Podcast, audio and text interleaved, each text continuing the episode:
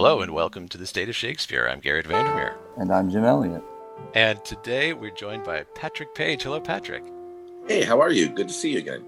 Very good to see you too. Thank you for being here. It's my pleasure. Thank you, Patrick. Patrick Page, as a young child, watched his father perform Shakespeare at the Oregon Shakespeare Festival in Ashland, Oregon, and the theater bug took hold. His career on stage is long and illustrious, so I'm not going to do the whole thing. We'll keep it focused on Shakespeare mostly. Uh, his Broadway credits include Hades and Hadestown, many others, including Decius Brutus and Julius Caesar, and Scar and The Lion King. Other New York credits include Cymbeline and Cymbeline for the New York Shakespeare Festival, The Cardinal and the Duchess of Malfi at the Red Bull Theater, Aumerle and Richard II, directed by Steven Berkoff at the Public Theater. Patrick is an associate artist of the Old Globe Theater, where his roles included Malvolio. He's an affiliated artist with the Shakespeare Theater Company in D.C., where roles include Prospero, Coriolanus, Macbeth, Claudius, and Iago. He has been acknowledged as one of America's foremost classical actors by the Wall Street Journal and the New York Times. Other regional credits include the six years at the Utah Shakespeare Festival, Oregon Shakespeare Festival, La Jolla Playhouse, Paper Mill, Seattle Repertory Theater, Long Wharf Theater, and I can go on and on and on. Leading roles include Hamlet, Henry V, Macbeth, Iago, Coriolanus, Cymbeline, Mercutio, Benedict Prospero, Menenius, Oberon, Richard III, Autolycus, Jaques, Talbot, Mark Antony Brutus, Richard II, and many, many more. Welcome, Patrick. This is an amazing, amazing time to talk to you. Oh, thank you. My first question is You seem to have played a lot of villains in your time, and you have an upcoming one man show called All the Devils Are Here How Shakespeare Invented the Villain. Uh, is there a correlation between the two? Absolutely, there's a correlation. Thank you for giving me the plug, by the way. Yeah, Um, I'm not quite sure when this podcast airs, but uh, we filmed the show for the Shakespeare Theater Company in Washington, D.C., and it, tickets should be coming available mid January. And um, then I believe it will begin to be available to the public at the end of January. And I believe it will be available through like July. So, yeah, the look, the reason I became interested in acting finally, I mean, the, the, the, first thing that attracts every actor is is the attention. Look at me, look at me, look at me, look at me, right? Okay. So that's what attracts all of us at first. But then along the way you have to find something more meaningful and substantial than that or or you simply won't keep at it because the although the rewards are quite wonderful, the downside is is absolutely horrific. The number of times you're rejected, the number of times you're criticized. And when I say you're criticized, I don't mean your book or your painting or your poem. I mean you, the way you look, the way your voice sounds. You know, so I think the, you have to find something more than the kind of look at me aspect of it if you're going to keep going.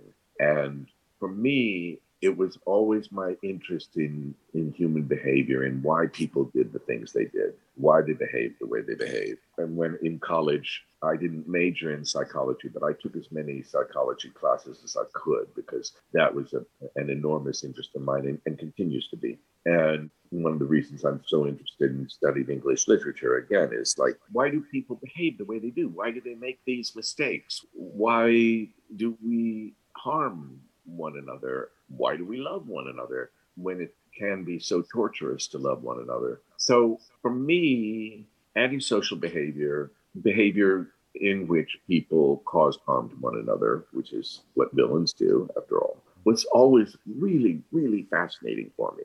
And I just was attracted to those characters. Part of it may also be the fact that the I think the first real, real success I had as an actor was playing Richard III. And by that, I don't mean that I was successful with the audience because I had had successes with audiences before that. Because actually, you don't have to be a very good actor to have successes with an audience. So I was a, a, a terrible actor, but I was very good at manipulating an audience to laugh. It was horrible acting, but I was able to give an audience the kind of coarse acting that they shouldn't want, but sometimes do. And so when I say it was my first success, what I mean is it was the first time I think I ever thought my own work was good. And I connected with the character. And I connected with his brokenness, both physical and psychological brokenness. And there was something about being able to be the advocate for that man, being able to stand in his shoes, being able to look through his eyes. And although the audience would then see a man who does terrible things, they might also see why the man did terrible things, not excuse those terrible things, but understand how someone might behave in that way. And certainly humanizing a villain upgrades the tragedy or the drama or the conflict because you're not up against a two-dimensional person you're up against an actual person and that that complicates things. Yeah and i think it's you know with the, the show i'm doing now I, I frankly think that looking at the nuances of a person's life looking at the causes of what we might call evil is really important because we're in a period where people tend to I, I even see a lot of intelligent and even decent people on social media calling other people pigs or assholes. In other words, reducing them to animals or parts of the body, or they call people rats, they call people scum. And these are often intelligent and otherwise kind people who are doing this. And it's funny because we're in this period where in television, the anti hero, the person who does things that are wrong, but whom we nevertheless root for and understand, is kind of the, the central character in modern television. That's Tony Soprano, that's Walter White, that's Marty, I've forgotten his last name on on, on Ozark. Yeah, um, Don Draper. That's too. Don Draper. Yeah. And it's, it's just so dichotomous that we would have this thing on television, which is helping us understand how otherwise good people might do bad things. And yet in our public life, we tend to separate people into categories of good and bad depending on our political stand. So my show is hopefully a way of delving a little bit deeper into that. And finally, I guess the takeaway for the show for me is that in all of the instances where I've played bad people who do bad things, I've had to find that in myself. So I've had to find a Richard in myself. I've had to find a Claudius. I, I have Claudius's moral cowardice. I have Richard's ambition. I have Shylock's thirst for revenge. I, I have Brutus's self-righteousness. I have all these things in me.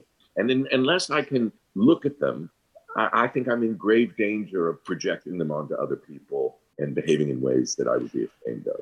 Well, this is a fascinating subject. Now, at the risk of playing devil's advocate, and I don't mean I don't mean to do that, but but I think I think I'm coming around to the idea just in my own life that there there are people who are incomplete in some way. I mean, it's not just that. I love that all, word. That's that's great it's not just that we all contain multitudes and, and we contain we contain the aspects of what it is to be human in different proportions but i believe that there are people who simply are incomplete in that they that they may lack the ability to be empathetic for example or they may simply lack humility or they may lack shame in some fundamental way and that makes it impossible to relate to them on those terms. Yeah you're you're absolutely right and that's and that's actually sort of the climax of my show, or it's nearly the climax of my show. You know, the, the very first villain, let us call him, with a conscience in the history of literature or art is Claudius. Shakespeare made a couple of stabs at it early on. He tried to give Richard III a, a, a, speech of conscience, and it's and you can sort of see the horse falling over the as it tries to leap over the whatever that thing is called, the horses leap over. And the conscience speech isn't isn't convincing in Richard III. But you know, Shakespeare was 20, 27 when he wrote that. So let's give him let's give him a break. But Claudius's conscience is complete, absolute.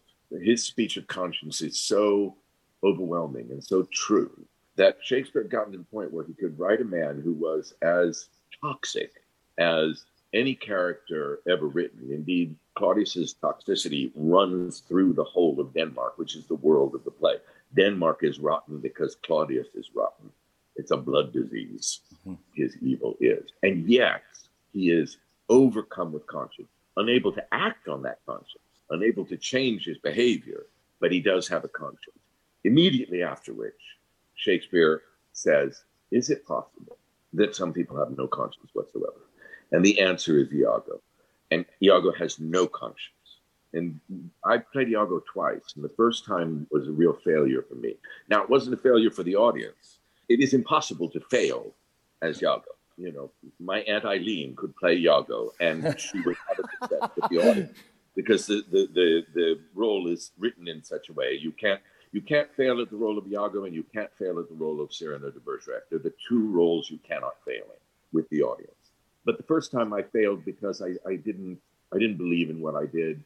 The director and I were somewhat at odds about the meaning of why Iago did the things he did. The reason I chose for why Iago did the things he did was wrong. But the next time I did it, which was in Washington with Michael Kahn, I had just played Macbeth for him, and he asked me to play Iago on the opening night of the Macbeth before the reviews came out, which I thought was quite bold of him. uh, and the first question he asked me, and it was a year before we were to go into rehearsal, was, "Do you think Iago is a sociopath?" And I said, "I don't know because I don't know what that is." So I began a year of study in which I read everything I could, including the DSM and all the clinical material, but also wonderful books for the layman, and some books that were obviously not for the layman, in, in addition to watching hundreds and hundreds of hours of YouTubes and videos of psychopaths being interviewed or giving testimony. And this is an amazing tool that we have now, you know, that that we didn't have growing up, that I did not have growing up. I always tell my acting students in terms of research, you're just, you know, what I had was the Dewey Decimal System. They've got. YouTube, Google, you know. But so I did that, and it was a really, really, really hard hurdle for me. The hurdle of what Garrett is saying, which is some people have no conscience whatsoever.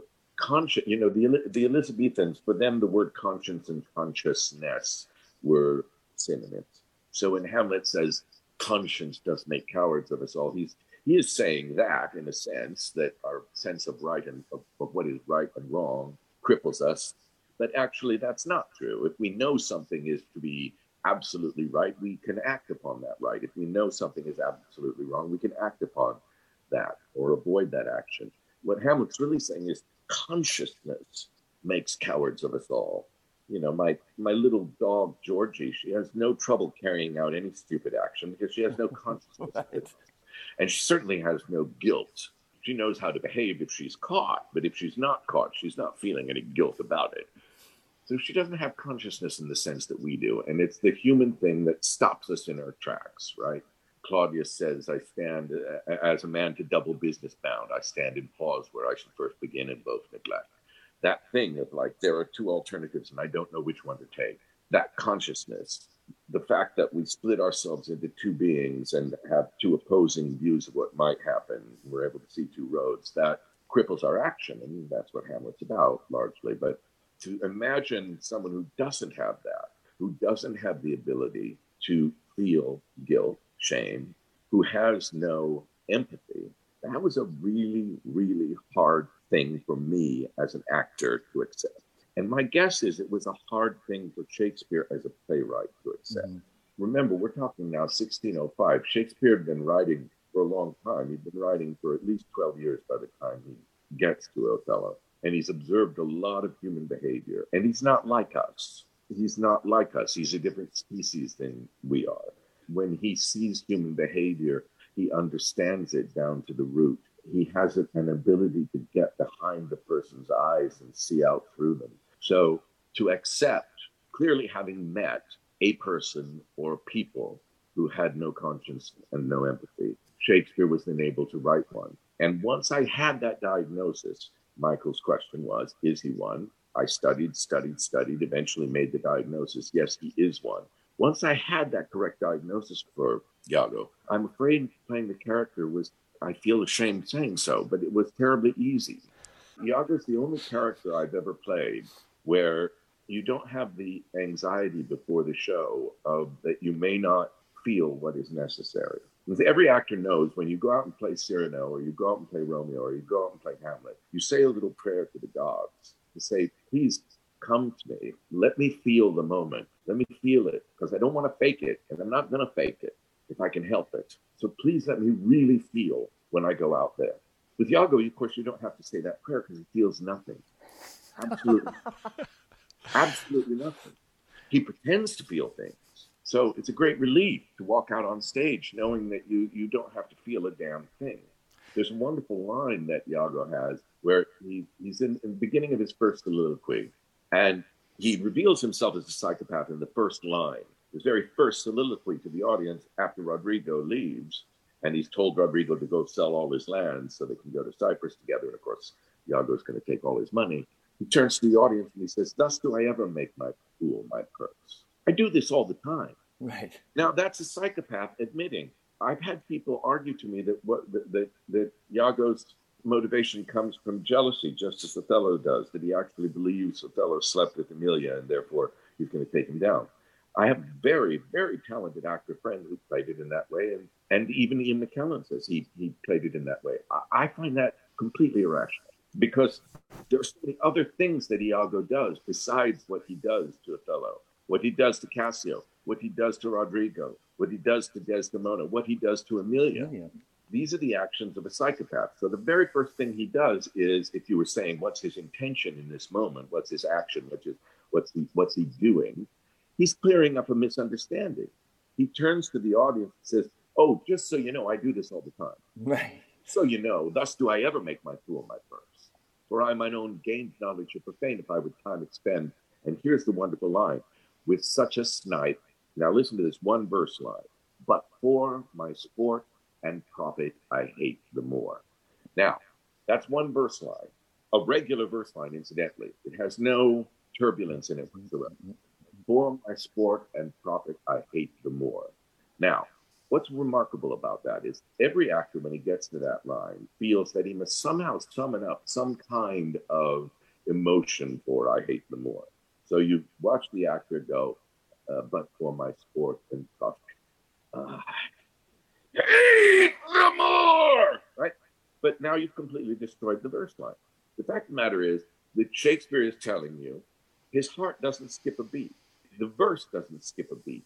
It's like Dr. Chilton says about Hannibal Lecter. His pulse never got above a, a normal rate, even when he ate her tongue.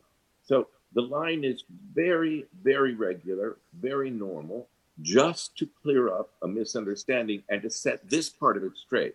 I always make this kind of person my all this stuff I said to him was a lie, but this part is true. For I might own gain knowledge would profane, if I would time expend with such a snipe, but for my sport and profit, I hate the Moor. And it is thought to touch my sheets he's done my office. I know not if it be true, but I from mere suspicion in that kind will do as if for surety. He holds me well.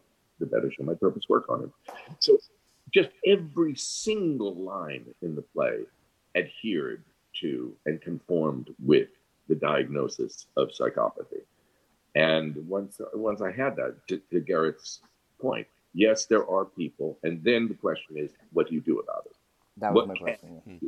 you know, going back to your original point, making the villain human, or you know, finding that that end to a villain. How do you find an end to Iago? Well, for me, the word psychopathy and so- sociopathy were basically used interchangeably for the first 20 years of their since the word sociopath kind of emerged. And then later on, psychiatrists, many of them, not all of them, there's still a lot of di- disagreement about this. There were a lot of psychiatrists who were unwilling to face the possibility that there someone might be born essentially evil. They felt there had to be some kind of something that happened to them, you know, the behaviorist idea. And so sociopathy, the idea that trauma created the lack of confidence and empathy, can be helpful. So for me, in terms of building the backstory of the character, I built a backstory in which there were traumatic events which would make Iago's nihilism and psychopathy the only rational response to what had occurred. So in that way, I was able to feel for him. But I don't know that I would have to, nor did I want the audience to or expect the audience to, because of course they knew nothing about my backstory, nor would I want them to. I do think it's possible to simply remove a sense from your palette, as it were. So if I were to play someone who was entirely blind, I would certainly have to spend an enormous amount of time with my eyes shut, trying to negotiate the world in order to discover what that meant for me. In the same way with Iago, I would do experiments where I would walk through the city and simply remove any sense of conscience or empathy from my thought pattern. And it was very interesting because what I then saw were targets. I saw, for example, if someone had laid their purse down. I remember I was eating in the Texas rotisserie, which you will know well, living on the Upper West Side. And a lady had put her purse down. She was sitting close to the door and she'd laid her purse down on the floor. And I thought how, how simple it would be to pick it up and walk out because there it was, simply for the taking. As I was preparing for Iago, I was playing Decius Brutus in Julius Caesar on Broadway, but I was also understudying Colm Feore, who was playing Cassius. And of course, I wanted to go on for Colm, but Colm, being the actor that he is, was never going to be out of the show. In rehearsal, I'd, I'd rehearsed it, and I thought I'm, I could be a really good cast Cassius if Colm was to be out. And then I thought, were I psychopathic, what might I do about that? Well, at the time, I had I had a prescription to Ambien, and Colm always had a nice cup of tea before the show. And I thought, were I psychopathic, there would be nothing keeping me from dropping four of those Ambien in his tea. Nothing at all. He would suddenly become overwhelmingly sleepy, even sick. I would go on. I would do this, of course, on opening night. I would go. on. I would be reviewed as the savior of the day. My Cassius would be hailed. It would never be discovered that I did it. Why would I not do that? Two reasons: mm-hmm. conscience, empathy. Right. So, how did it, get, given all of this, and this is a nice discussion revolving around your one-man show, how did Shakespeare invent the villain? By making him human? He started out with a tradition that he was handed which was a tradition of a character called the Vice in the medieval morality plays. Mm-hmm. And the Vice wasn't even a human being; he was kind of personified sin, like greed or lust or envy or something like that. And uh, it was a very, very, very popular character, probably the most popular character in the plays, because he spoke directly to the audience and he was anarchic. So he was funny and he was mischievous. And, you know, we all love those characters. So Shakespeare sort of handed this tradition. And he begins writing his plays. In the first place, he writes for the Henry VI trilogy, and at the end of the Henry VI trilogy, he's writing the character of Richard, Duke of Gloucester, who will become Richard III.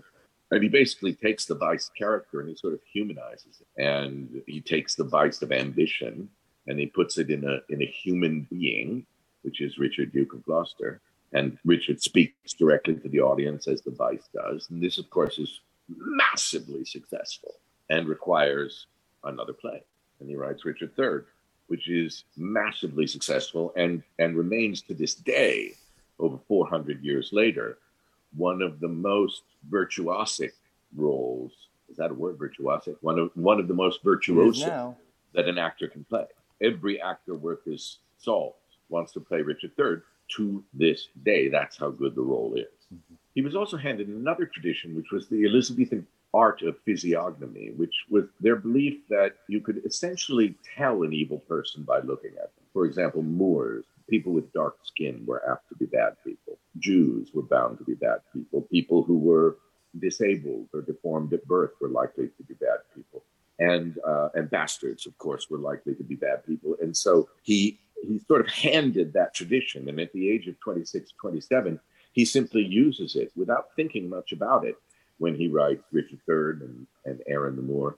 But then as he gets a bit older and, and goes through this sort of life changing experience with the sonnets, in which he falls in love with a woman who has dark complexion, black hair, black eyes.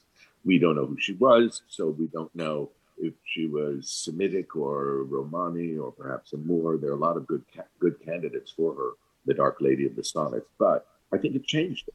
And he doesn't write after that. I mean, he doesn't write any villains for two years. He only really writes about love for two years. During that period, in 1595, he, he writes Midsummer Night's Dream, Romeo and Juliet, Love's Labor's Lost, The Sonnet, Venus and Adonis. And when he emerges from that crucible and then once again kind of confronts the question of human evil, he's different. It's not the same thing. Now, he had probably been under a lot of pressure to write some kind of Jewish villain because Christopher Marlowe had had this massive success with The Jew of Malta.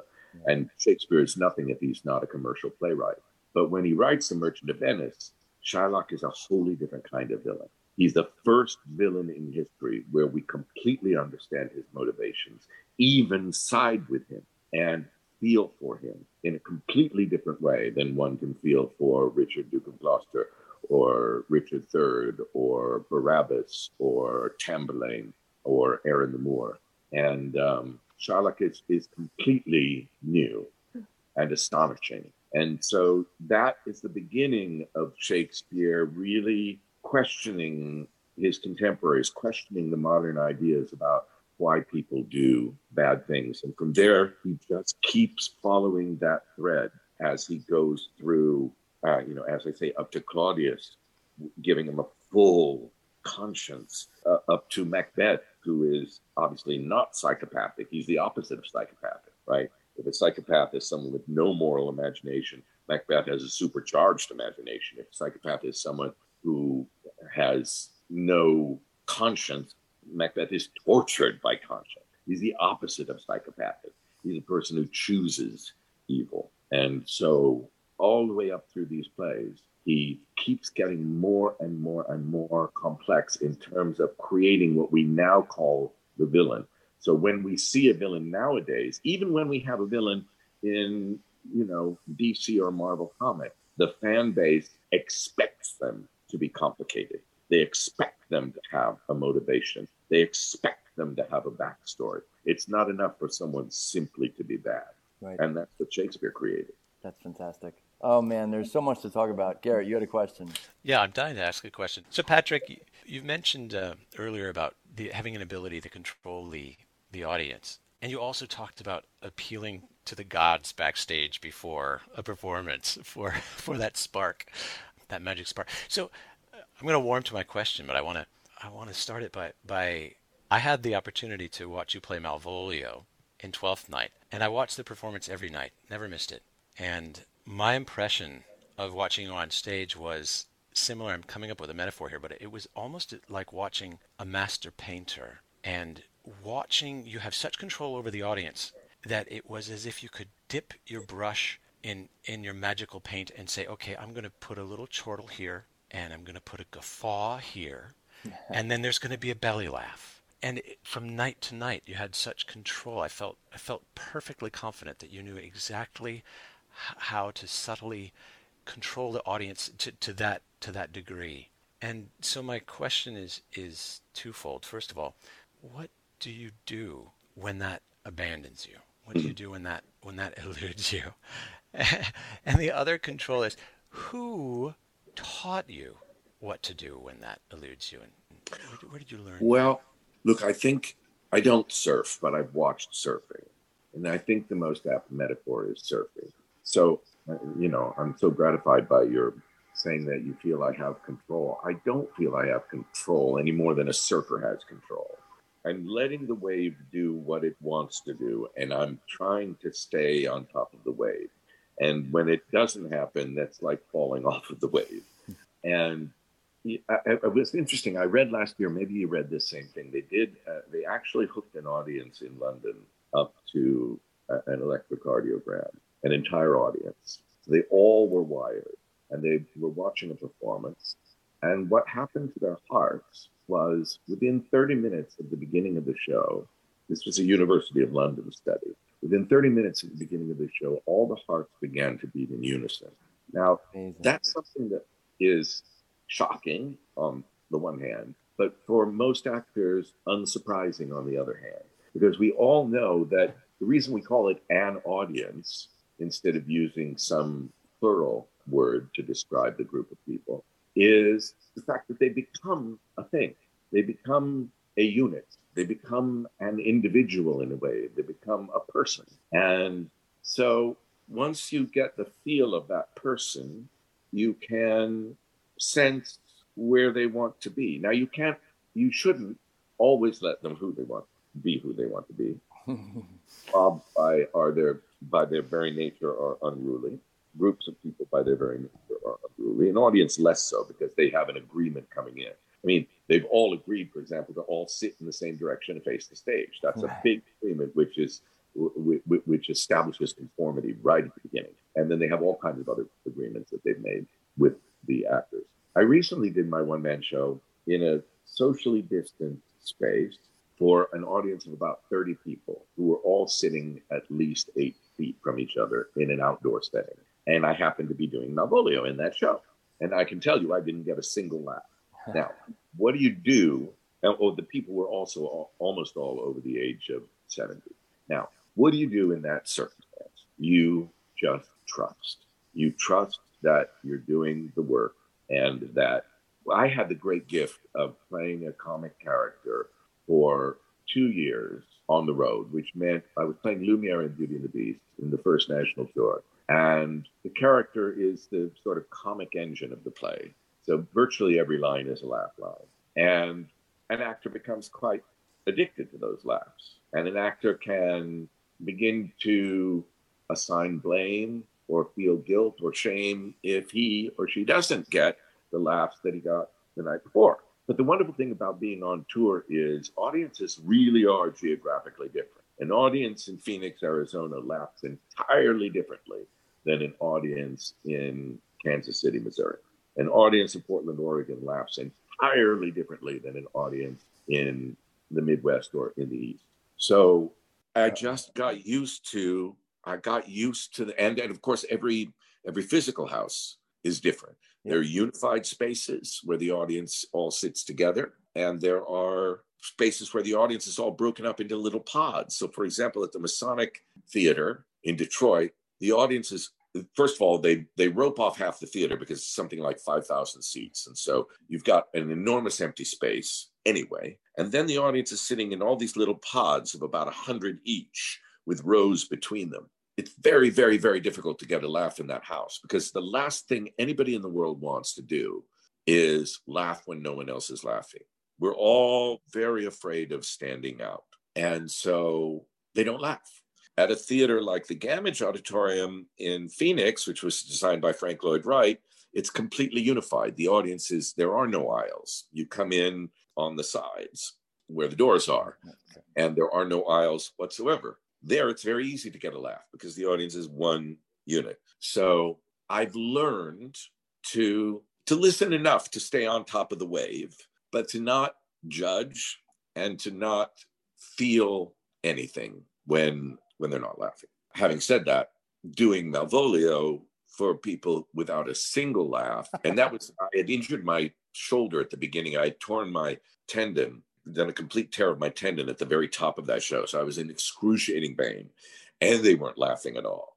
So that wasn't pleasant. Well, I would say the eight the eight feet separation probably was not a good thing for laughter. Yeah, exactly. And then to, to add to the pain of your shoulder, that doesn't yeah. sound like a fun performance. Yeah, and then it's and then it's so funny because you'll have again the uh, the producer who's very very smart and, and a great director, but nevertheless saying you know well you may want to you may want to find some internal cuts from Malvolio. And I'm like, you know what? Watch it with an audience first. exactly. I don't think you can cut Malvolio too much at all. Jim, I think we have time for one more, possibly two more questions. I know a question I'd like to ask. Do you have another question? Well, yes. So we've just come through a very interesting time in our world. Well, we haven't come through it completely, but we're we're getting towards the end of it, where it was uh, there was a villain involved. We don't have to go into that part of it, but I think coming out of this turbulent time with this strange psych- psychopath in, in the head of this country, there's going to be an incredible theater renaissance. I think that there's going to be an explosion of creativity. It might not be until 2022. Right. Um, but I do think that we're going to see an explosion. What do you, what do you see for the next six months or year or moving into the future? Well, first of all, I want to just piggyback on what you said in terms of the villain of, of these events of um, January 2021, there is no question in my mind that Donald Trump is a psychopath. That it, you can go online if you're listening to this, you can go online and and just put in Dr. Robert Hare psychopath uh, checklist. Dr. Robert Hare was the one who created the checklist for identifying identifying a psychopath, and you will look at it and you will be astonished because it's a list of over a dozen characteristics any three or four of which might indicate psychopathy. And Donald Trump has every single one of them, every one, and not in small measure. Psychopathy is a form of malignant narcissism. So when we were talking about Iago, what causes Iago to do what he does is the is the narcissistic injury, the first narcissistic injury, which is not being promoted and Othello marrying Desdemona. So he's displaced in two ways from being the as far as his his self image is all tied up in being Othello's most important person. And he's displaced in two ways at the beginning of the show. And that displacement has to be rectified. And so he becomes the most important person in Othello's life by the end of the play. He achieves his objective. But so, yes, Donald Trump is a psychopath. Number two, I don't think that's the main villain in the story. Shakespeare was really clear about one thing from the beginning of his career to the end. So, starting in the Henry VI plays with Jack Cade, moving through Julius Caesar and to Coriolanus, he was always clear that the energy of the mob was the most dangerous thing and that they were fickle, that they could be manipulated. And he saw that so clearly. Donald Trump is nothing without his mob and without his enablers. Plays like King Lear and The Winter's Tale are very much about the enabling of the tyrant. You know, the problem Paulina has in The Winter's Tale is that none of the men will stand up to Leontes. Right. They could shut it down right at the beginning. Camillo, Antigonus, they could shut this down, but they don't. Jeffrey R. Wilson talks does, about that in his book. What's that? Have you, read, have you read the Jeffrey Wilson book on Trump, the Shakespeare and Trump? I'm just starting to read it now. I haven't read it yeah. yet. He talks about the mob. He talks exactly what you're yeah. saying. Yeah. So that I think so that's true. the main villain, and that's why these actions that the social media companies have taken, far from being censorship of constitutionally protected speech, are essential steps in terms of restoring democracy. These people have always existed. When I was a kid, I would go to the state fair and, and the John Birch Society had set up their little booth and they would and they would have all these terrible lies about, you know, the Rothschilds trying to rule the world and all kinds of anti-Semitic stuff. And and but they were isolated. They didn't have a platform where they could spread this stuff to everybody. And so I think it's a it, it's an essential step to isolate people and say absolutely you can have free speech. You just can't have it on this platform. You can't have you know and yeah so this is good. This is really good news about right now.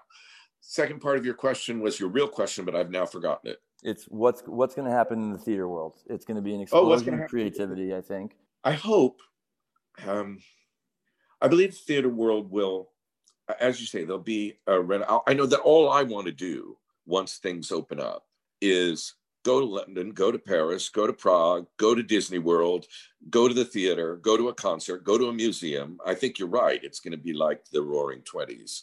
That will create an appetite for a lot of work. What that work is going to be like, what new plays are going to be, I'm not sure. There's a dangerous kind of self censorship going on in, in the theater right now. And I hope that these events and this pause button will put that into perspective and and that will stop censoring ourselves and that we'll begin to stop writing plays for people who agree with us and begin posing ourselves real questions that we don't have the answers to. Shakespeare never wrote a play in which he had the answer to the problem he posed or the problems he posed. I just taught a 12 week course on King Lear, and the question at the heart of King Lear really is a question about nihilism. It's about whether or not life has any meaning. It's about whether hierarchical structures are necessary or valuable, or whether they're more dangerous than they are conducive to good hierarchical structures in, in government and in family. And those were all questions that he didn't have the answers to. And so he's able to very even handedly go back and forth. And by the end of it, you're in the middle of this great question. I was going to say dilemma, but it's more than two points of view. So you're you're in the middle of this great predicament, and that's the case with every play he's ever written. So that's why you can produce Henry V as a during World War II as a pro-war play, or during the Vietnam War as an anti-war oh, play, because it will it will like Mercury, it will sort of move around your ideas. Of course, it's a play about war. It's not a play against or for war. It's a play about war about its glories and about its dangers and about its horrors, all of that. I hope that we'll see more of that kind of playwriting as opposed to a politically based kind of playwriting in which the playwright believes he or she has an antidote for a problem if only we the audience would agree with their point of view things would be better i hmm. find that very tiresome it's didactic right? Garrett what was your question? So sort of to wrap things up audiences are going to soon get a chance to see you online streaming in your one person show all the devils are here how shakespeare invented the villain. And they can also take a deeper dive into your work by checking out your podcast, the Patrick Page podcast, which I tried to say that three times fast and, and failed. I know, right? um, but it's it's it's fascinating. Thank you for sharing that. Uh, I wanted to ask about the Learning Shakespeare series. You have yeah. a new one that's that's just begun or just beginning. Tell us about that. As I say, I did it. I did twelve weeks on learning King Lear. We do it online. And I've always felt that one couldn't teach Shakespeare without teaching acting, because after all, Shakespeare's works are plays. So one has to understand the mechanics of acting in order to understand a character or what a character is doing. And so when the pandemic happened, and I was being asked to teach acting online a lot, and I felt I couldn't. I have I have an acting studio in New York where I teach acting in person, but I was I felt I couldn't continue because what I teach is so based on being in the room and seeing if the actor is connected to and responsive with the acting partner. And that's impossible to tell in a Zoom session. And I thought what I can teach is how to read a play. I can teach what plays mean. I can teach how to read them. I can essentially teach text. So that's what I did with King Lear. And then I thought, well, what play should I do next? And I said, well, let's do Hamlet. Part of the reasoning around it is to try to take plays that are so large that they can somehow be, if not of comfort, at least provide some meaning under in the current crisis. So now we're doing Hamlet. We did the first day on Sunday. I teach for two hours at a time because to teach longer on Zoom seems to be produce diminishing returns. And I have 90 students, 35 of which are reading the play aloud with me, and the remainder which are auditing. So it's been very successful. We had over two thirds of the people who took Learning Lear sign up for Learning Hamlet. So that's a sign that we're moving in the right direction. Yep. And for me, it's it's a great I love it more than anything because I always want to, you know, it's like if you were a bird watcher and you're walking through the forest with somebody, you just want to point and say, Look at that there. Do you see how amazing that is? Have you ever noticed that? If you're a docent in a museum, you want to point out, You see what Rembrandt is doing there? Oh, no, I don't. Well, here's what he's doing, and here's why. And the, the ability to, after 40 years of studying the plays and more, to be able to say to people, look, look at this, look what's happening there, look at how they share this line, look at how that uh, Shakespeare's indicated a pause there, look at how he's setting up this pattern of meaning with the, with these various words, look at how this line is completely filled with vowels and monosyllabic, and what does that do, and what does that what does that do to you in a in a visceral way, and why is that done, and to open the place up in that way and then also to find eh, frankly it's a it, it's a way of, of me venting some of my frustration about how poorly the plays are done most of the time because the fact of the matter is you know any of us can count on one hand the number of really good productions of Shakespeare we've seen. But we keep going. We keep trying. We're we're we're such masochists, you know. So we keep going and say, oh, I'll go to this production of Hamlet. Maybe, maybe this time somebody will understand why Polonius is doing what he's doing.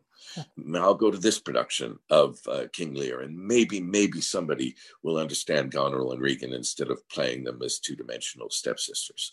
You know, and you keep going in these hopes that you'll see the play realized. So for me to be able to say, here's what I think is going on here, which is obviously completely subjective, but based on a lot of objective reading and, and data, is is is wonderful. I, I want to take the class. Yeah, you can drop in anytime. Patrick, this has been a delight to talk to you. Thank you very much for taking the time to join us. Thank you. Great to talk to you. Bye-bye. Thank you, Patrick. Thank you. I'm Garrett Vandermeer. And I'm Jim Elliott. And thank you for listening to The State of Shakespeare.